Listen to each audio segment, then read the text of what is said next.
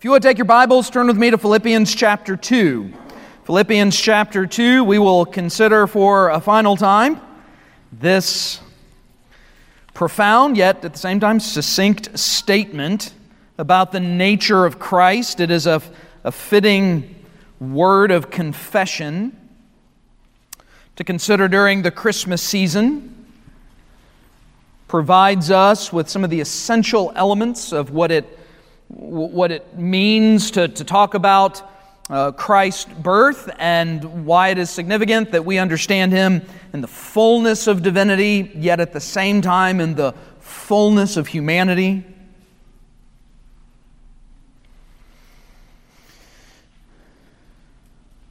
Philippians chapter 2, we'll once again read all of these verses, 5 through 11.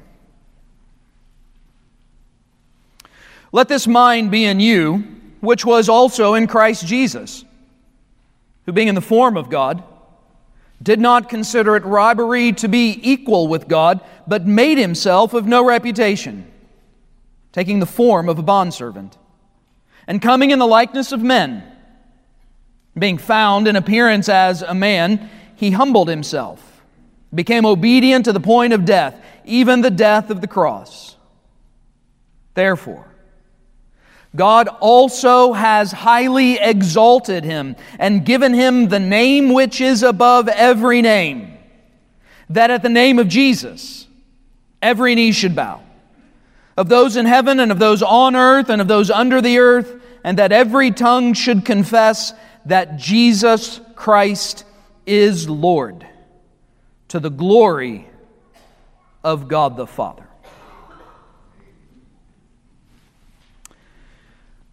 One of the important responsibilities of a pastor, I am convinced this is the case, especially during the Christmas season, one of our important responsibilities is to point out how people get the Christmas story wrong.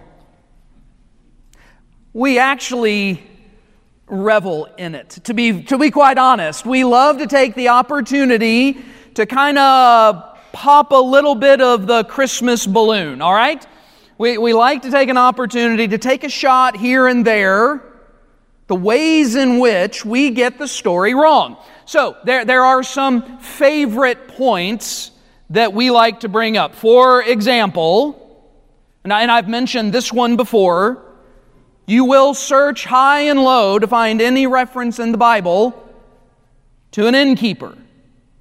Now, now, I know what you may say. Well, there was an inn and there was no room for the inn, so surely there was somebody who told them there was no room. Well, yes, to be sure, but the Bible never tells us about an innkeeper, especially not one who's, who's so hard hearted as to turn away a pregnant teenager, somebody who is presented in so many ways as being this calloused and uncaring individual. There's nothing in the Bible about that.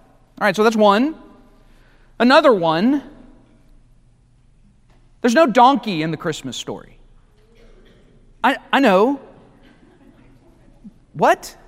But it's on my table in the Nativity. What do you mean there's no donkey? I'm not saying there wasn't one. I just mean in the Bible. There's not one mentioned. There's no donkey. Now, again, pregnant teenager, did she probably ride something? I don't know. Maybe. I mean, it makes sense, but that's why we say it, not because it's in the Bible. All right, so those are just a few. But there is far and away one point, point of the story that we bring up more than anything else. We pick on it right from the beginning. In fact, it's not unusual for me at some point in the Christmas season to pick on this, to find one of you individuals who perhaps has some snarkiness like your pastor, actually then does something about it, and that is the wise men were not at the stable. And so there have been years when I've walked in on a Sunday morning and the wise men are over here, right on the organ side. Because I've said they weren't there. No, no, in fact, if you read Matthew's gospel, you'll find some very specific details. One, it says that they go to a house. Two, there's a very specific word that is used. It says that they, and it's translated in a variety of ways, but kind of meaning the same thing. They visit and give gifts to the young child.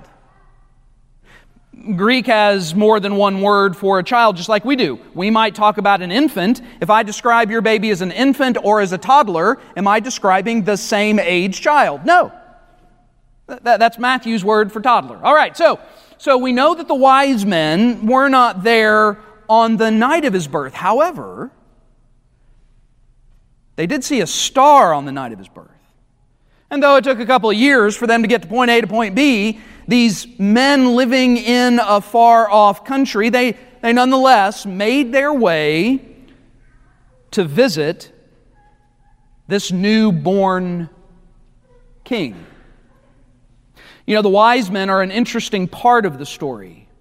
And, and not because they kind of get lumped in with the others. They're an interesting part of the story because if you think about it just in its most practical sense, think about Matthew being the first gospel. So if you'd never read the New Testament, and the first time you pick up a New Testament, the first book you're going to read is you're going to read the book of Matthew. The first chapter you're going to read in the first book of the New Testament is going to be a genealogy.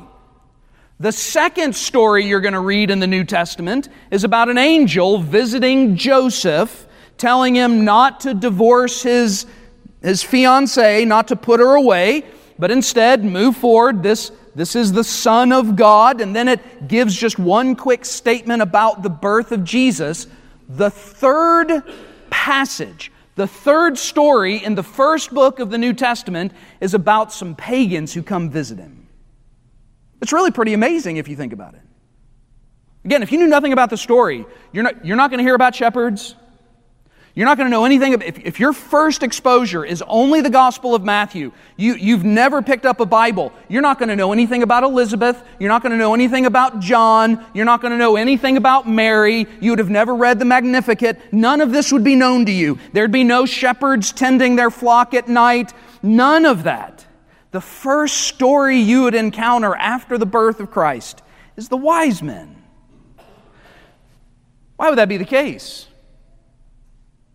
Well, there's a number of reasons why their visit is significant. One, Matthew is very much concerned with making sure the reader understands Jesus Christ is King. And so, right from the beginning, we have this story that identifies men, men who were not themselves the kings of the country, but nonetheless treated in a way that would have been similar to royalty. These, these were knowledgeable men. These, these were philosophers, political influencers, religious leaders. These men were men of wealth and power. Uh, so much so, when they descend on Jerusalem, it creates quite the kerfuffle, all right? And Herod is very concerned because there is this group of men, which, by the way, the Bible never identifies as being three. Oh, yeah, there's three gifts. No, I get it. But it never says there were three wise men. In fact, by all accounts, there were hundreds of people who showed up because each of them would have had an entourage. This was a significant moment because it is identifying for the reader, they, we are to understand that right at the beginning of the life of this child, you have Gentiles coming from a far off country, and the text is very specific. They give him gifts, and then it says, and they bow down and worship him as king. So, right off the bat, we are given this picture of the importance of this child. This child is not just some kind of regional, localized, interesting religious rabbi. No, right off the bat, the Gospels are telling us there is something so unique about this child that he fulfills a position, not just of, again, some local religious leader but of one of divine power and glory and exaltation. I, bring up the wise men because I think in a lot of ways they illustrate the final piece of Philippians chapter 2. They, they, they kind of bring out this, this part of the story, and that it's, it's, it's more than just a sweet, nostalgic story about a baby in a cradle and, you know, mom and dad and the journey on, on that dark you know, night and, and all, all that goes in, you know, with our views of that first Christmas story, these men showing up demonstrate this is more than just a child. And this is more, again, than even just the king of the Jews. This is one who demonstrates a type of authority that goes to the ends of the earth. It extends beyond religious and national contexts. And as we finish up Philippians chapter 2, Paul leaves then no doubt on exactly how we should understand the nature of Jesus Christ. And so this morning we're going to finish up. We're still looking at, again, Philippians chapter 2, verses 5 through 11. You got notes you're going to be able to fill in this morning. Keeping in mind that as we have looked at this passage, our focus has been twofold. One, looking at what it tells us about who Jesus is, his nature, connecting that then with the significance of the Christmas season. But then also recognizing that Paul's purpose here is to give us an example. Jesus stands as an example for the church in Philippi and then for us of what it looks like to serve. Uh, what it looks like to not put yourself at the center of all things, but instead to make sure you are a servant to those around you, not, not to look out for your own well being, but the well being of others. This is what he says in chapter 2, verses 1 through 4. And to motivate this, he says, Have the mind in you that was also in Christ. And so, in, in, looking at kind of what the fundamental point has been as we have studied Philippians chapter 2, Paul uses the, the, this, this incarnation of Christ as the ultimate example of humility and selflessness. And so, as we have been celebrating this, looking at the Christmas season and what it tells us about Jesus, we've also been then considering the profound theology surrounding Jesus' birth that also exhorts us to Christ likeness. Four theological emphases in this passage. All right, number one, and we've already looked at this one, there's three we've already looked at the condescension of the Son of God. So we noted that language of Him coming down, He was in the form of God which doesn't mean he kind of looked like a, he didn't resemble God. He was, in all that is true of divinity, Jesus possessed. In, in all ways, the fullness of divinity resided in him. So he condescended. He had to come down from that. Not that he, not that he gave up his divinity, but instead condescended, came down, and instead did not cling to the rights and privileges that come with his divinity. And then we looked at number two, and that is the incarnation of the Son of God. And so, so not only did he come down, but then he took on human flesh. And so, just as he was God, a very God, he was also man, a very man. He became in the fullness that which is true of humanity. This is the important part to remember about the nature of Christ.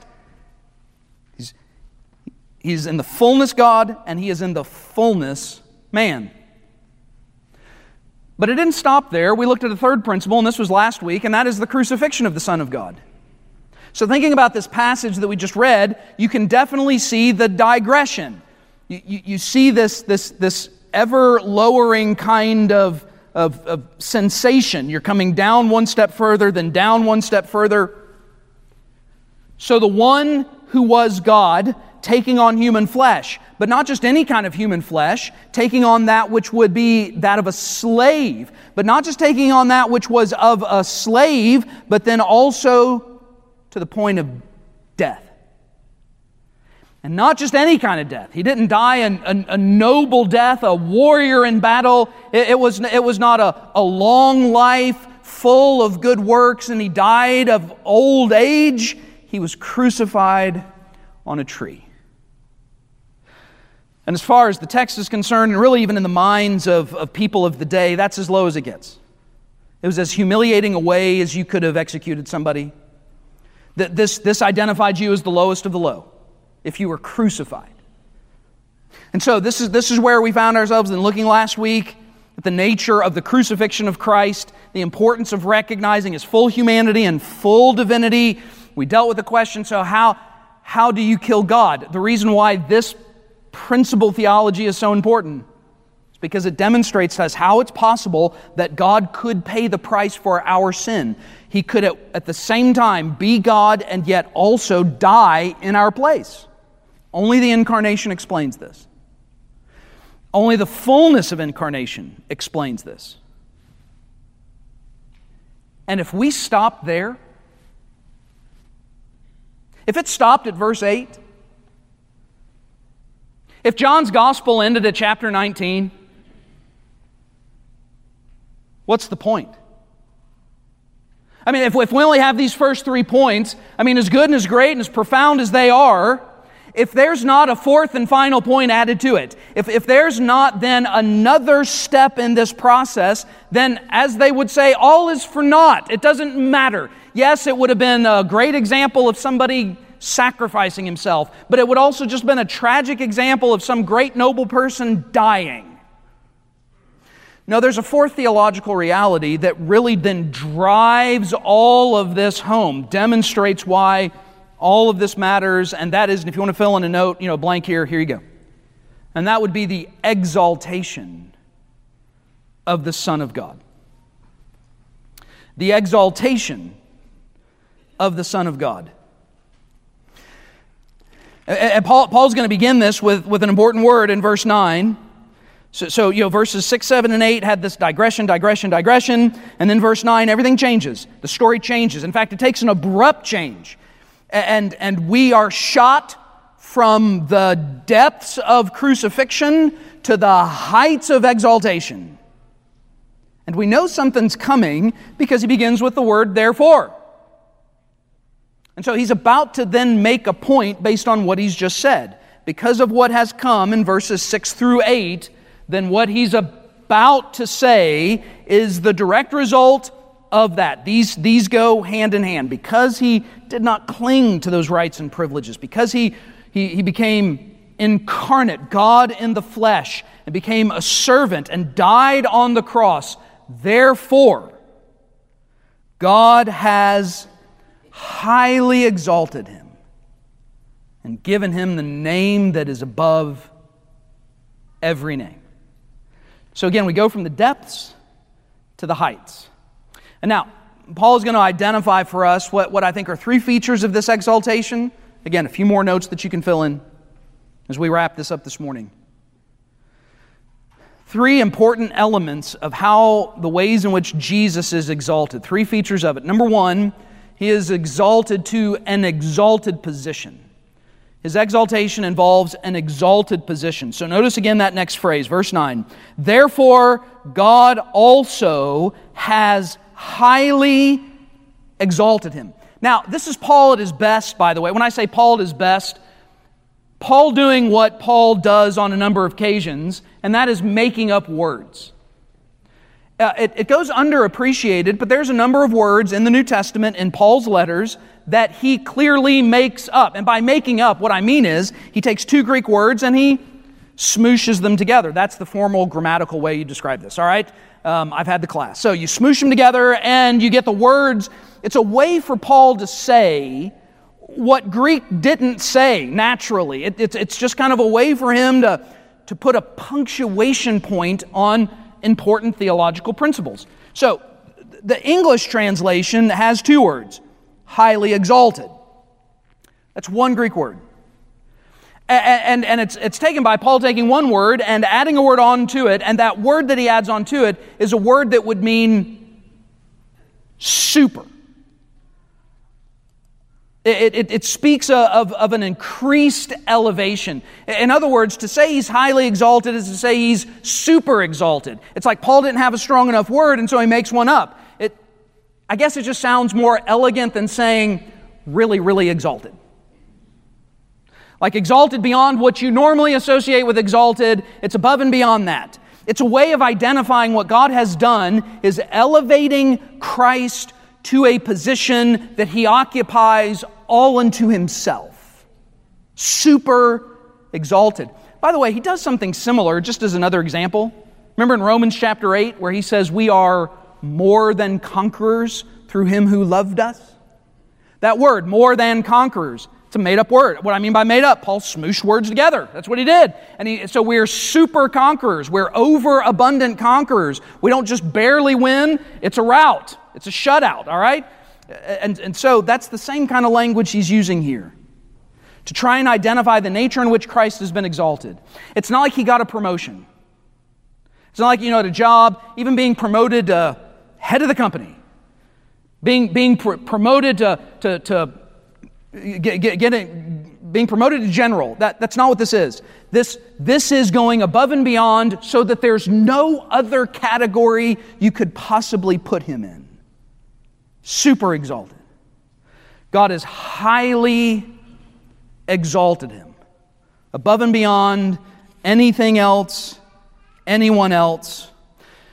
Now, to, to maybe even add a bit more clarity on the term, the language also means it just not just exalted, but has raised up, elevated. Now, there's some literal ways in which this applies. I think when Paul says, therefore, God has highly exalted him, included in this are some very real and literal things that happened his resurrection. Uh, that, that's why I say if we end at verse 8, then all this is for naught. I mean, it doesn't, none of it matters. If Jesus is still dead, what are you doing here? Right? I'm not going to be here. If Jesus is still dead, I'm not here. I'll tell you that. The reason why this matters, the reason why we do what we do, the reason why we celebrate and worship as we do, is because he has been raised up. Jesus did not remain dead. God raised him from the dead. That's part of his exaltation. Brought out of the grave. And, and, and I know in a modern and sophisticated world, this is hard for a lot of the intellectual elites to believe, but I believe he was literally, physically, bodily resurrected from the dead. It's not mystical, it's not spiritual, it's not symbolic. He was dead, and then he wasn't. But that exaltation wasn't just the resurrection. Because a few weeks later, what else happens? As he finishes his time on earth, the Bible says, it tells us in the book of Acts, as he gives his final instruction, it says that, that, he, that he's, he flies up into the sky. He ascends. I mean, you want to talk about an image of exaltation? There you go. It isn't just that he's raised from the dead, he then ascends back up into glory, and they see him. They watch him go up into the clouds. Where he went after that? How long did it take? I don't know. The Bible didn't say. But it does say he ascended, and the implication then being he ascended then and took up the position at the right hand of the throne of God. So think about that. Think about how this thing ends versus how it began. It begins with two know nothing people in some podunk little town, and the baby's first visited by a bunch of dirty shepherds. When I say dirty, I mean unclean. There was only one group of people lower than shepherds, and that was lepers. Did you know that? They were, they were considered, the only group considered more unclean were lepers. Shepherds. This is who visited him at first. Let me ask you this, though. When we come to this part, when we come to his exaltation, not his humility, not his condescension, not his incarnation or crucifixion, when we come to his exaltation, answer me this. Who was there to let him out of the grave? Did any human do this? Mary and Joseph there to help him out? When the ladies got there, they were figuring out how to roll the stone away. What did they find out? It was already moved. In other words, there was no man involved in this. There were men involved in the first one. There was a man and woman involved in the first one. There were shepherds who came, all right? We know they were involved, but at this one, no. This was the power of God raising him from the dead. What about the ascension? Did his disciples give him a boost? Did they do this for him, all right? And Jesus put his foot there and kind of give him a little bit of a heft so that he could, you know, start the process of floating up into the sky? Nope, he just ascended. In other words, the way he ended is not the way that he began. Now, this is important because the because the angels, when, when he ascends, there's an angel who tells the disciples, Why are you standing there staring up into heaven? Because the way that you saw him leave is the way you will see him return. Exaltation. This is what it means. This, by the way, does not mean that Jesus gave up being divine and then God reconstituted his divinity. That's not what this means. When it says he was highly exalted, it doesn't mean that God then made him more divine than he was before. Instead, this is speaking of his position. It is speaking of now as he functions. The Son of God, now this is really important, though it, it may be a little bit mind blowing of a sort, all right? But this, this, is, this is absolutely, though, what, what Scripture teaches. The Son of God takes on a unique and exalted function after he completes his work of crucifixion, resurrection, and then ascension. The Bible says, and this is part of him being highly exalted, now he functions as our great high priest. He didn't function that way before.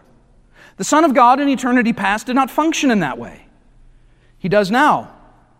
The Son of God was not the resurrected God man in eternity past. He is now. And when he comes again, how will we see him? We will see him as God in the flesh, the fullness of divinity, resurrected man coming in glory and power. This, by the way, is not new or unique or novel to the Apostle Paul right off the bat. The church's first sermon. Peter, speaking at Pentecost, says this Acts chapter 2, verses 23 uh, verses uh, 33 through 36.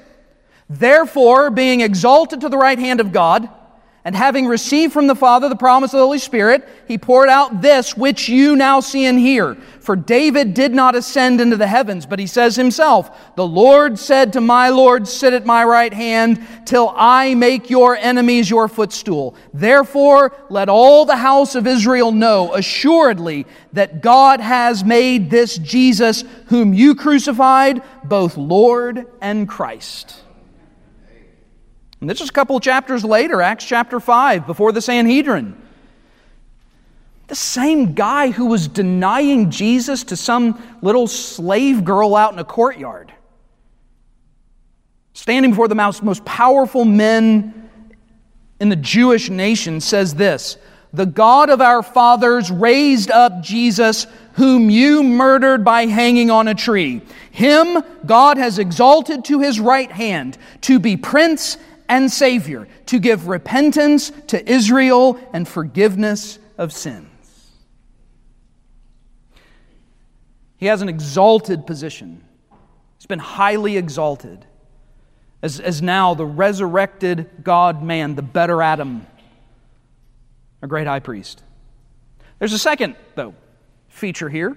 It's not just that he has an exalted position, he's also given a preeminent name.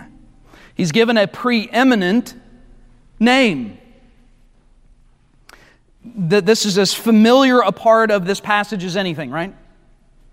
So he says in verse 9, therefore God has also God also has highly exalted him. So that's one thing, but then we have an and and given him the name which is above every name that at the name of Jesus every knee should bow of those in heaven, of those on the earth, of those under the earth, and that every tongue should confess that Jesus Christ is Lord.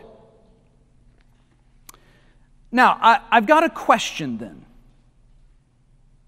And this may seem obvious to you, but perhaps by the way I'm setting it up, you may realize oh, maybe there's something else going on here.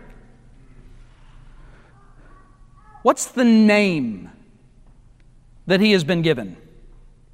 Now, our gut reaction is to say, Jesus. That's what it says, right? At least that's what it sounds like. Therefore, God has also highly exalted him and given him the name which is above every name, that at the name of Jesus. Now, that, that's not to say that this, the, the name Jesus is not a, a powerful, significant name. To be sure, it is, all right? So I, I'm not making light of the name Jesus. But consider this when he says name, he, he doesn't really have in mind here like the, the technical legal way you might refer to somebody else, like somebody's first and last name. Instead, I would contend, by the way, I'm not making this up. This is not novel, all right? This is not new. This is not me. His, God gave him some, you know, message um, after having too much Christmas chocolate. All right, so this, this is well attested, okay, so I'm not, I'm not out of bounds here.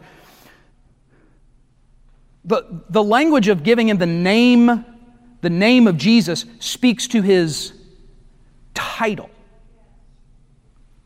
the position that he occupies.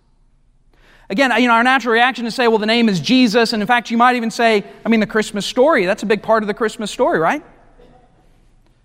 Both Joseph and Mary are told, It's going to be a baby born. You're going to name him Jesus. And that was significant. They were going to name him a family name.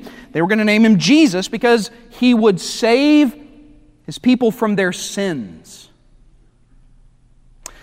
So, just, just a couple of ideas here that maybe suggest that's not really the name that he has in mind. First thing I would point out is Jesus given the name Jesus after he's resurrected or before? before, yes. Some of you hesitate because you think he's trying to get me. All right, I know that's what he's trying to do. It's day after Christmas. All right, he's already said he likes to pick on us. So, no, no, that's no. Was he already given the name Jesus before he was exalted? Yes. At, his birth, right? I mean, that was the name that he was given. He was told. So, so the name Jesus, notice how the verse says, therefore he, he's been highly exalted and was given the name that is above every name. Well, if it's, if it's Jesus, that's kind of strange because he's always been called Jesus. So that's one thing. He was, he was named Jesus at his birth. This was not a name bestowed upon him once he was resurrected. And then how about this? Is the name Jesus novel? Is it new? Well, no. And in fact, it is the New Testament version of Joshua. It's the same name. J- Joshua, right? You know, the, the, the protege, the second in command of Moses, and the one who takes them into the promised land, his name means God saves. Joshua is just, that, that is an Old Testament Hebrew version of the name Jesus. So it's not all that unique either, right? So it's, it's, it's a name that it's got to be, then, I would suggest, something else. And I think we're given some help when we consider the fact that I, I believe Paul is quoting Isaiah 45 here. So, Isaiah 45, this, this is a chapter where, where the Lord is speaking, and the name given is Lord. In other words, it is, the, it is the, his covenant name, his, the premier name of God and so, Isaiah chapter 45, verses 22 and 23, I think we have it.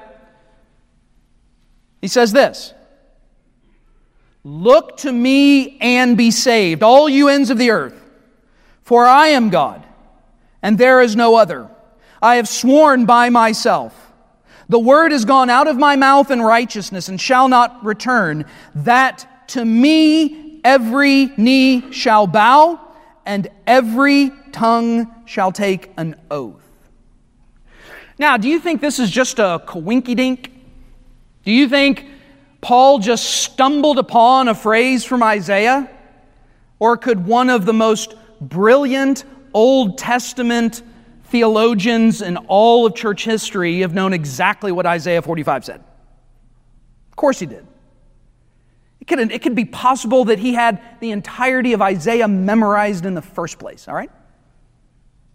So he very clearly is alluding to this. And so, what is he saying here? What is the name? I mean, the fact that he is going to, he's making this, this pointed statement and then using the same language that every knee will bow and every tongue will confess. There will be an oath made, there will be a, a confession made. So, here's what I think the name is not a name as in a legal name that would identify somebody like as a first name. Instead, I would argue this is a title. And I think what he is now saying is now, through this work of, of Christ condescending, coming down, digressing, incarnating, being crucified, being resurrected, being ascended, now he's been exalted not only to a position that is unique and stands alone, but he also now is identified as Lord the fullness of divinity. Fully God. Now, I know, I know he was that in his, in his humanity, but, but now, as a result of all this, so here's another way to think about this. Yes, there was a time when he did not grasp onto the rights and privileges he had of being divine. But guess what he's done? He's re grabbed onto them. And he'll never give them up again. Jesus Christ will never, ever condescend again. Not like that. That doesn't mean he won't come down. He will come down, but he will come down in all of his glory. There will be no doubt when he comes down. Everybody will know. Every knee will bow and every tongue will confess. And the name that they will confess is the Lordship of Christ. Now, this would not have been lost on people in Philippi living in a Roman province. Because every year, do you know what they had to do? They had to sign off on a statement Caesar is Lord. So this, this is all intentional. This, by the way, is what gets the Christians in hot water with the Romans. Up to this kind of stuff, I think the Romans just kind of viewed Christians as like this sect or cult of Judaism. I, I don't think they really cared about what they viewed to be an internal, you know, religious, cultural, indigenous kind of conflict until one, Gentiles are getting saved. And two, both Jew and Gentile are no longer confessing the lordship of Caesar. It is a name bestowed upon one, and that is Jesus. And so they would then give the confession, Jesus is Lord. Church history in those early years are replete with examples of men and women facing down, being burned to death, being fed to lions, being asked to recant the lordship of Christ. And there are historical examples of people's last words being, Jesus is Lord. And this is what the Romans didn't understand. It's what the Jews couldn't believe that there would be these who would give that ultimate price to make that kind of a confession. So we, we have an exalted position, we have a preeminent name. Let me give you one last one. We've already alluded to it, but let's make it then emphatic as we conclude this morning. It's the last time you're going to hear me preach this year, all right? It won't be till next year you're going to hear me preach, unless you go online could listen to me all every day if you wanted. All right. So then notice how this is described again. So what's going to happen? The name that is above every name. Then he says this. So verse 10 says that at the name of Jesus, every knee should bow of those in heaven and of those on earth and of those under the earth. I, I, I don't think we have to, you know, kind of get, get all technical on what this, what this means. In other words, I think it kind of lays out fairly clearly you know, he says those who are in heaven, meaning those in the heavenly realm, those on earth, those who are on the earth, and those under the earth, I think is a reference to the dead. So, what are all three of these phrases identifying? Every single created part of the universe ever. That, that's how that's a way of summing it up. Every single created part Angels, people, people alive, people dead, demons, it doesn't matter. Every knee will bow. And the language of the bowing of the knee is crosses all cultural boundaries, right? We all know what that means. That's submission. To bow, to bow the knee, to lower oneself to another, is to, is to be is it almost a universal expression of subservience, right? Of, of, of recognizing the better of another. So, so to bow the knee, I mean, that, that, that is a way of, of ultimate submission, but it doesn't stop there. It also says that not only every knee bow, but every tongue should confess that Jesus Christ is Lord. This is speaking then of the universal lordship of Christ. And it's a profound statement. Now, here's the thing that I think is so helpful about this passage. It's important to keep this in mind, these verses in particular. Is Jesus Lord right now? Yes. Is everyone living in submission to the Lordship of Christ right now? No. So, part of his words here, this is what is so amazing. I mean, these verses are like a summation of the entirety of God's work of the gospel in the Bible. All right? The, the essence of it all because this points us to the future. Paul, Paul is saying he's been given this position. He's been highly exalted. He possesses the name. It, listen, the, the truth is, whether or not people in the world today actually confess his lordship has no bearing on the essence of his lordship. He's Lord whether they admit it or not. It doesn't matter. It doesn't matter what they think. This is not up for debate. This is not a matter of dialogue. This is not people coming together to try and decide what this is. No, Jesus is Lord. And what Paul means is the day is coming when every single part of the created order, heaven, earth, past, present, all of humanity, all of the heavenly realm, all who would be counted as part of that which God made, every single thing will bow in the fullness of submission to the Lordship of Christ. Everybody, everything. No one's left out of this. This will be universal. And it's going to happen in two ways. When that day comes, there will be those of us who've already bowed the knee. There'll be those of us who have who already enjoy the weight of the gospel of God's grace upon us. To bow the knee, it, to bow the knee is not a burden. To bow the knee is not some kind of hardship. It is something we do as an act of adoration and submission to the Lordship of Christ. We do it willingly. We confess Christ as Lord. There are those on that day who will bow the knee because they've already bowed the knee. They will, they will surrender to the fullness of the Lordship of Christ when He makes Himself known in all of His glory because we've already submitted to it. And the Bible says then we will be ushered into our forever reward. But there are others.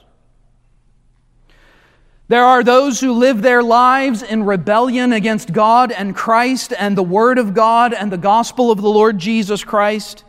And when that day comes, rather than bowing under the burden of God's grace, will bow under the burden of God's judgment and wrath and will confess through gritted teeth the lordship of Christ and will be ushered into their forever punishment. But make no mistake, every knee will bow, every tongue will confess no matter where they may reside now. The truth is, all will submit to the Lordship of Christ. And so, church, I think this passage then should encourage us and it should exhort us. It should encourage us because we know we have hope of the day that is to come. Jesus is ruling and reigning, but not in the fullness of what that means, not in the completeness of what that will be. The plan has not yet been fulfilled, but the day is coming when that plan will be fulfilled, and he will reign in fullness. And all of those who now use the name of Jesus as nothing more than a cuss word or a frustration or some other kind of slight against God, they will one day utter that name and it will be done in full reverence and submission to the Lord Jesus Christ. See, listen, church, I know we get frustrated by what we see. I do. I know we get burdened by what we see in this world. But every time you hear some progressive judge, every time you hear some liberal school board member, every time you watch Nancy Pelosi talk, you rest assured she will say, Jesus Christ is Lord. One day, one day, they'll all submit. All of them will submit. Be encouraged by that. Draw strength and hope in knowing that his day is coming. But we should also be exhorted. Because for every amen that we utter, when the pastor gets riled up like that, let me ask you, how often do you live in submission to the Lordship of Christ? Ooh, that's a little tougher. It's tougher for the pastor. I mean, the, the truth is, this is how we should be living in submission to his lordship. We can treat it so lightly. And this passage reminds us that is the way in which we serve him. He is Lord. Do we submit to him as Lord? Of course, I'd make an appeal here to anybody who does not know Christ. The good news is, is that day has not yet come. It is coming, but it's not yet arrived. If you have never trusted in Christ as Savior, if you've never confessed that you are a sinner, that believed Jesus died on the cross and rose from the dead, if you've not asked God to save you based on what Christ and Christ alone has done, then I implore you to believe on the name of the Lord Jesus Christ and be saved. Can know Christ as Savior. When our service is over, I'll be right down front. I'd love an opportunity to tell you more about what it means to believe in the gospel of Jesus Christ. But to God's people, are you living in submission to Him? Are you living as people who are under His lordship? I think it's a good word to think about then as we close out the year. We think about a new year to come. Are we a people who truly do bow the knee and confess with the tongue the lordship of our Savior? Let's stand together. I'm going to pray. And after I pray, we will then sing about the glories of the cross of our Savior. Father God, we do thank you for the gathering of your people. We're grateful for this season.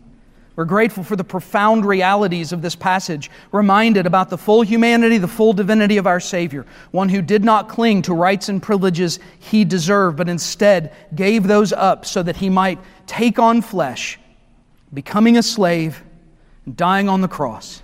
And we thank you, God, that that is not the end of the story, that we do not leave Jesus in a tomb outside of Jerusalem, but he rose from the dead. He has been exalted to that place of preeminence and power and glory.